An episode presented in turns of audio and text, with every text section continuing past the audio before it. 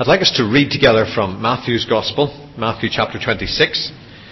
We've been working our way through Matthew's Gospel over the last number of months. And I'd like to read from verse 17 to verse 30 of Matthew chapter 26, and our focus this morning to be on this passage and some of the events surrounding this passage. Matthew 26, beginning at verse 17. It's on page 996 of the copies of the Bible that's in the pews. On the first day of the Feast of Unleavened Bread, the disciples came to Jesus and asked, Where do you want us to make preparations for you to eat the Passover? He replied, Go into the city to a certain man and tell him, The teacher says, My appointed time is near. I am going to celebrate the Passover with my disciples at your house. So the disciples did as Jesus had directed them and prepared the Passover. When evening came, Jesus was reclining at the table with the twelve, and while they were eating, he said, I tell you the truth, one of you will betray me. They were very sad and began to say to him one after the other, Surely not I, Lord. Jesus replied, The one who has dipped his hand into the bowl with me will betray me. The Son of Man will go just as it is written about him. But woe to that man who betrays the Son of Man. It would be better for him if he had not been born. Then Judas, the one who would betray him, said, Surely not I, Rabbi. Jesus answered, Yes, it is you. While they were eating, Jesus took bread and gave thanks and broke it and gave it to his disciples, saying, Take, eat, this is my body. Then he took the cup, gave thanks, and offered it to them, saying, Drink from it, all of you. This is my blood of the covenant, which is poured out for many for the forgiveness of sins. I tell you, I will not drink of this fruit of the vine from now on until that day when I drink it anew with you in my Father's kingdom. When they had sung a hymn, they went out to the Mount of Olives. And we'll end the reading at verse 30 of this portion of God's Word. The name Dan Brown is probably a name with which you're familiar as a consequence of uh, news reports. If you weren't already familiar with it as a result of the publishing phenomenon called the Da Vinci Code. And Dan Brown has been defending his work as original work and not plagiarized in a civil action that has been taken by two guys who have, two of three who have written a, a book which they say follows a very similar theme and a very similar plot, which was basically just pinched by Dan Brown. I don't know whether you've read the Da Vinci Code. Many people here have read the Da Vinci Code. Oh yeah, quite a lot of us. And there'll soon be a, a film coming up about the Da Vinci Code, which apparently can't be released until this court case is settled, which is all very interesting. But one of the features of the Da Vinci Code book is this idea that there were secrets which were being hinted at in the work of the great artist Leonardo da Vinci. And that part of the secrets, and I hope this doesn't ruin the plot for those of you who haven't read the book, but anyway, tough. Um, part of the secret is that in Leonardo's picture of the Last Supper, um, it would appear that one of the uh, personalities around the table at the Last Supper is in fact feminine, very deliberately depicted as feminine by Leonardo da Vinci, and that really this, along with lots of other very convoluted things, is part of a, a, a code, a hidden message. Um, which indicates that in fact Jesus was married to Mary, Mary Magdalene, and that this was a, a, great secret that has been kept by the church under wraps for years, but was known to a very small select group of people in a particular secret order, of which Leonardo da Vinci was a member and was hinting at in his work, and the whole thing is unravelled for you by Dan Brown. And if you want to know why you don't really need to believe the Bible and Christianity and all the rest, you can read the book which is not really actually what Dan Brown's trying to do. He's writing a novel. Um, but there are a lot of people who actually, in reading the novel, think that the facts that he talks about are facts, when in fact the facts are fiction. But then who's to know the difference these days when half the news you hear is fact but is in fact fiction because of the way in which it's told? It's all very confusing and all very interesting.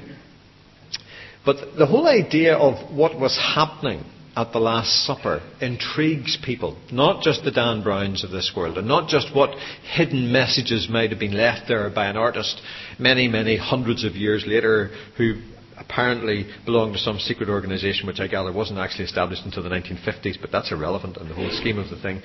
And how all these things work. But for us as Christians, there are lots of questions about what happens in this Last Supper as well. And I'd like to take a little bit of time this morning to think about some of the events that are taking place here, really more about the significance of what's happening, around the timing of what's happening. Um, and I think that that's going to be helpful to us.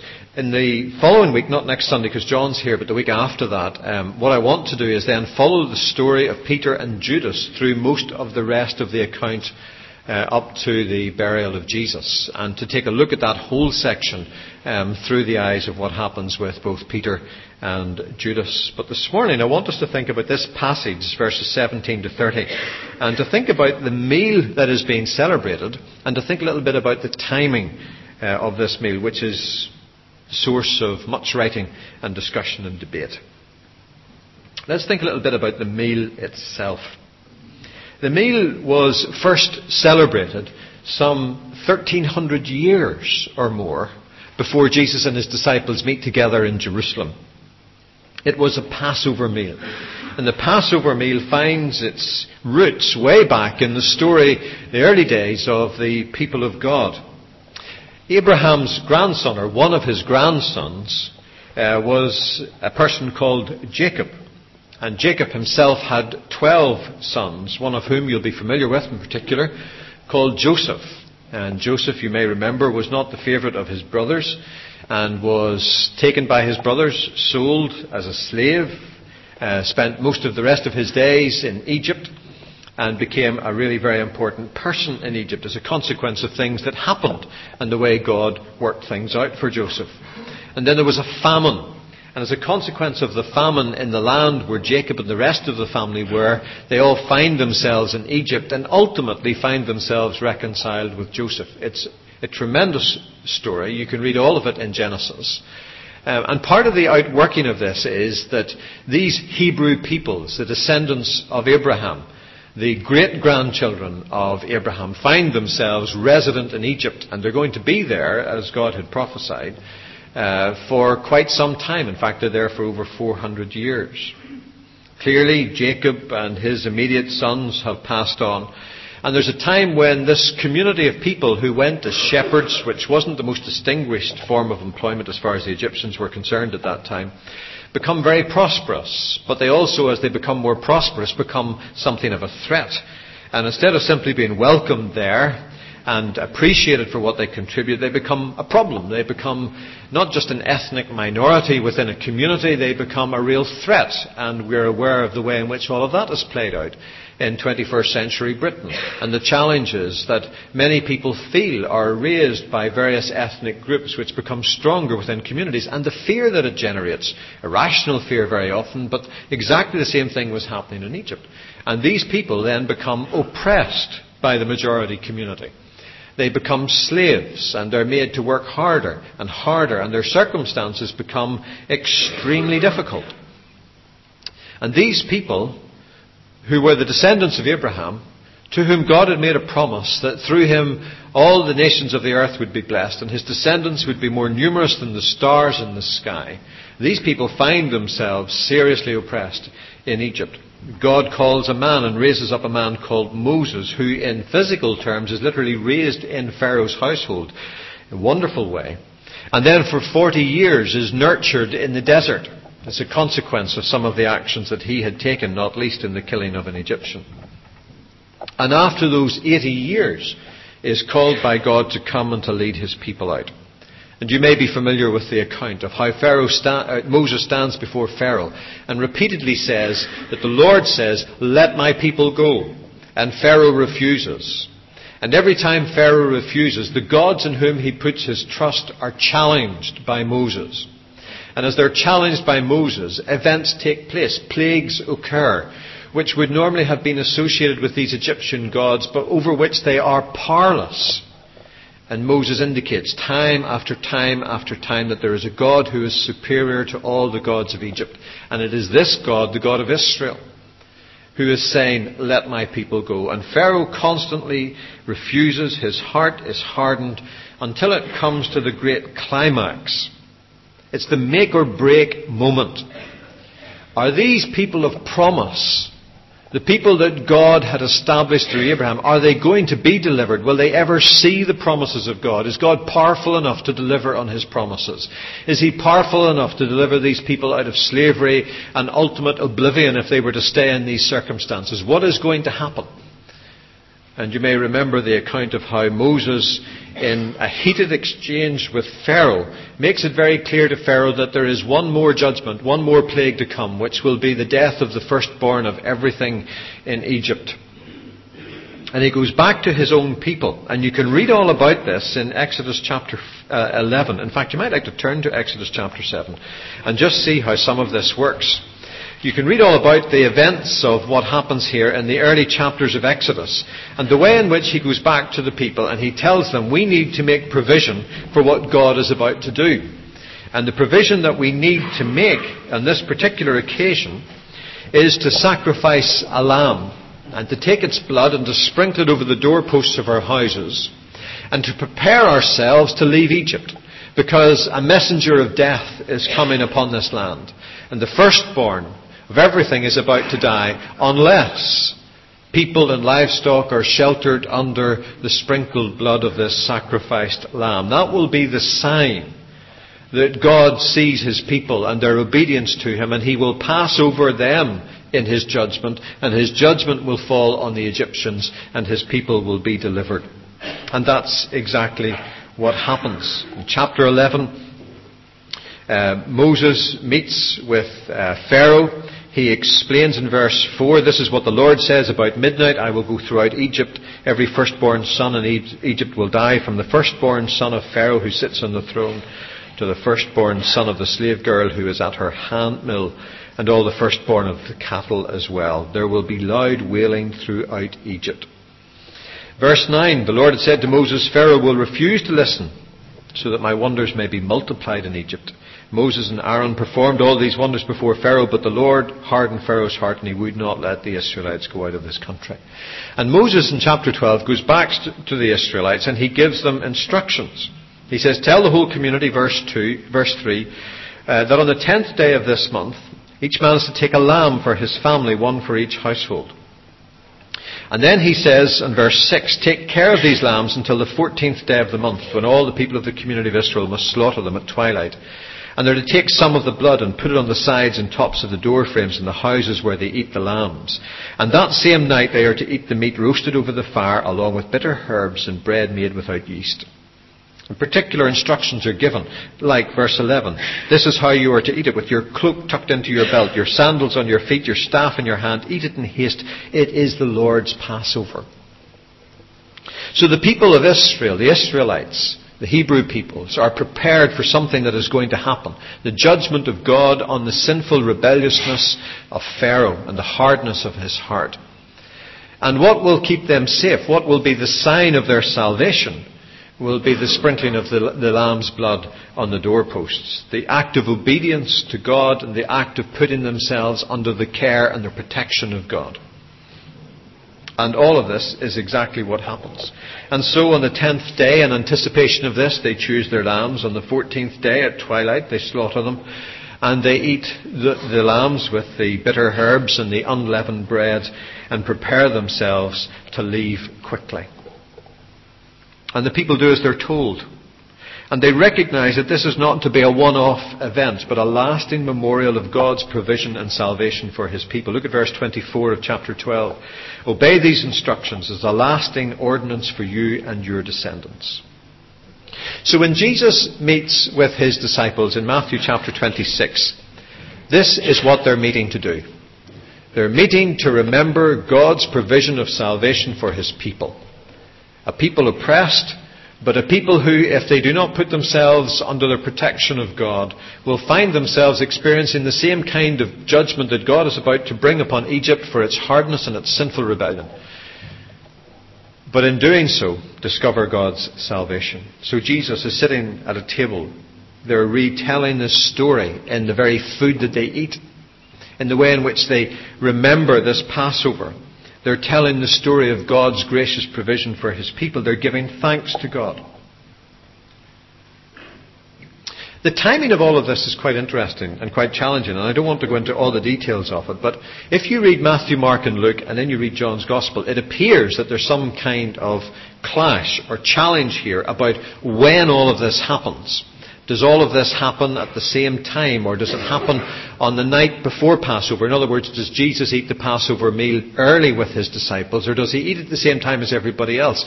And I'm not going to go into all the details of that, but the significance of it is raised by people as asking the question, is Jesus crucified at the same time as the lambs are being slaughtered in the temple? That is, at twilight on the 14th of the month when people would have been slaughtering the lambs in the temple precincts. Because if you follow one particular uh, working out of the timetable, then that's what's happening. Or is Jesus being crucified after the people together as a community had eaten the Passover and just before the Sabbath, so that they have all celebrated God's salvation and are now unwittingly about to put it into practice? In the most amazing way in the death of Christ. As I say, there's a huge amount written on this, and I'm not going to go into all of it this morning.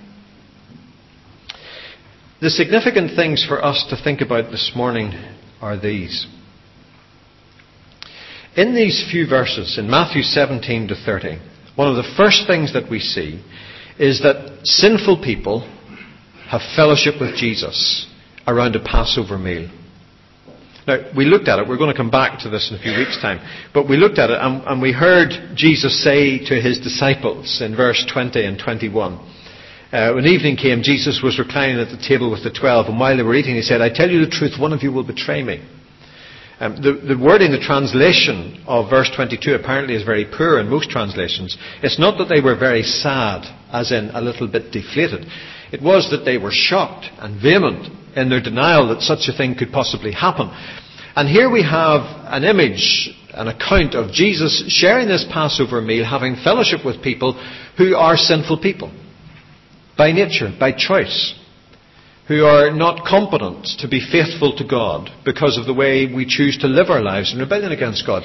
Luke draws this out even more. Luke explains to us that around this particular Passover meal, another row erupts among them, a row about who's going to be the greatest.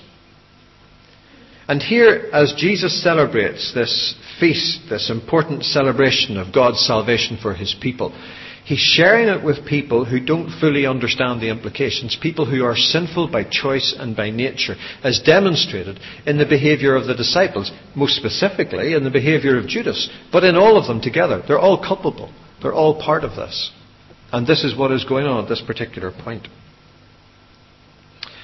Secondly, in this particular event and what is happening here, we see Jesus not only remembering with his disciples God's salvation as the people, the Hebrew peoples, were delivered out of Egypt, but we have Jesus investing all of it with a whole new significance. While they were eating, verse 26, Jesus took bread, he gave thanks, he broke it and gave it to his disciples, saying, Take, eat, this is my body. Did they reflect on words that Jesus had uttered previously, recorded for us in John 6, about identifying with Him and using language that offended many people? About His body and sharing in that and sharing in His blood? Did they think about that and simply skip over it? Oh, yes, we have heard something like this before. And then he takes the cup in verse 27 and he says, Drink from it, all of you. This is my blood poured out of the covenant which is poured out for many for the forgiveness of sins. How did they respond to this? However they responded, however they coped, what is happening here is that Jesus is investing this whole meal and its significance with a whole new significance. And we, as we're going to share in a minute or two, are going to be like the disciples, thinking about the significance of Jesus' death on the cross as our Passover, his body broken for us, and his blood of the new covenant poured out for us for the forgiveness of our sins. And yet, in the middle of all of this, Jesus does the routine things. And one of the routine things is to follow the pattern of the meal and to follow the pattern of thanksgivings at the meal. And one of those thanksgivings is the thanksgiving for the bread and the thanksgiving for the wine. So that when Jesus would have taken the bread and given thanks, it wasn't simply a matter of giving thanks for the unleavened bread that was in front of him. It would have been um, to rehearse a phrase that was used by the Jewish people and still is at Passover time. Blessed art thou, O Lord our God, King of the universe, who bringest forth bread from the earth. A blessing of God, and giving thanks to God for all his provision, symbolized in that bread that they're going to share together. And they would have been singing psalms together. It talks in verse 30 about when they had sung a hymn, they went out to the Mount of Olives. And the, the songs that they would have been singing together were taken from the book of Psalms, a particular section of the Psalms. They're called the Hallel Psalms, or Psalms of Praise. And some of the Psalms that they would have been singing would have been Psalm 116. And probably at this particular point in the meal, Psalm 116 to Psalm 118 would have been the Psalms they were, they were singing. I love the Lord, for he heard my voice. He heard my cry for mercy. Because he turned his ear to me, I will call on him as long as I live. The cords of death entangled me. The anguish of the grave came upon me. I was overcome by trouble and sorrow. Then I called on the name of the Lord. O Lord, save me. The Lord is gracious and righteous. Our God is full of compassion. The Lord protects the simple hearted. When I was in great need, He saved me. Be at rest once more, O my soul, for the Lord has been good to you. One of the great Psalms of God's deliverance, sung at this particular time. All part of the context of praise and giving thanks that is going on here at this particular time. And here, Jesus is proclaiming God's love in his own death in a way which is only going to become apparent to the disciples later on, as is apparent for us this morning as we celebrate the Lord's Supper. Who around that table would have thought that the prophecy of Isaiah, rehearsed in Isaiah 53, was about to unfold before their eyes within the next 24 hours? That as the night would wear on, they would find themselves running away from Jesus. They would hear of his trial. They would follow behind as he's taken and crucified. They would, some of them, stand at a distance and watch what was going on here. They would see the Lamb of God, whom John the Baptist had called them to follow, being crucified for them. And Jesus is anticipating all of this as he eats this meal with his disciples and tells them, I will not drink of this fruit of the vine from now on until that day when I drink it anew with you in my Father's kingdom. There will be no more Passovers for us to celebrate. We may be a group of men in our early 30s, but this is the last one. We will not be gathering as old men to celebrate this Passover together around a table such as we do in this room in Jerusalem. There is something profound that is about to happen at this particular Passover. And also, there seems to me to be a challenge here. A challenge to the disciples, a challenge to them to be faithful, a challenge which is taken up in other parts of Scripture, a challenge to holy living and understanding what that means. For example, in 1 Corinthians chapter 5, when you turn over to 1 Corinthians 5, you'll find it on page 1147. The Apostle Paul is writing about real problems in the church there, problems of gross sexual immorality. He talks about how a man is having um, sex with his father's wife. And the church don't seem to mind. In fact, they're very proud of how they function as a church. And uh, the Apostle Paul in, in verse 5 talks about the judgment that is necessary and the handing of this person over. Look what he says in verse 6 as he addresses the issue of morality and holiness and Christian living. Your boasting is not good. Don't you know that a little yeast works through the whole batch of dough? Get rid of the old yeast that you may be a new batch without yeast as you really are. Remember that at Passover time the houses of the Jewish community would have been swept clean of yeast. All the bread would have been unleavened bread for the Passover and the festival of unleavened bread the next seven days. Yeast was something that symbolized the perversive uh, influence of sin amongst the, the people of the community. Get rid of the whole of the old yeast, that you may be a batch without yeast, as you really are. For Christ, our Passover lamb, has been sacrificed.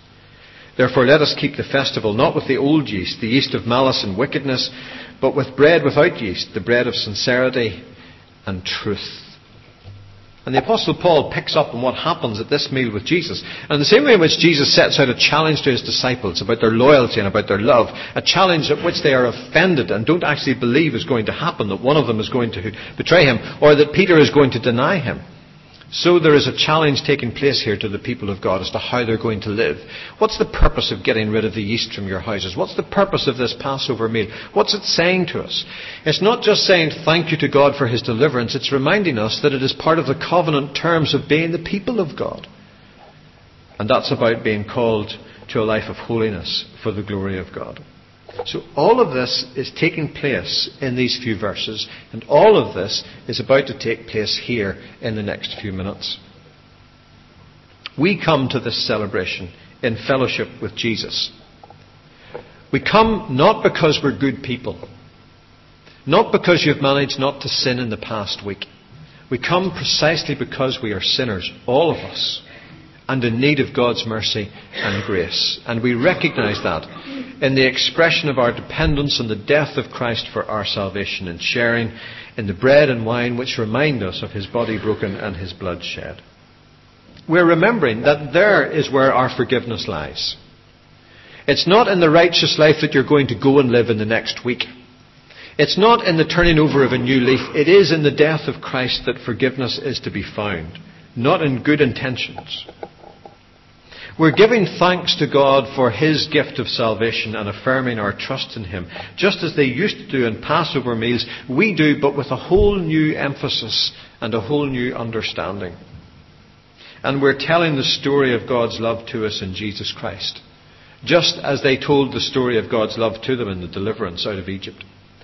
But also are committing ourselves to living righteously, holy lives before God. That's what Paul does. He takes this and he talks about Christ as our Passover lamb who's been sacrificed for us. So let's live lives that reflect the glory of that deliverance that is ours in Jesus Christ. Let's get rid of the old yeast and be unleavened bread for the glory of God. That's what's happening in these verses. That's what's happening as we share in this together.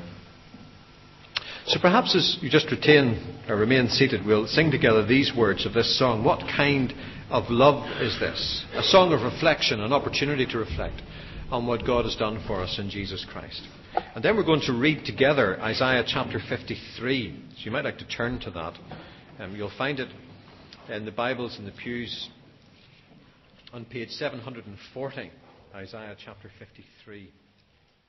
But let's begin by singing together the words of this song. What kind of love is this?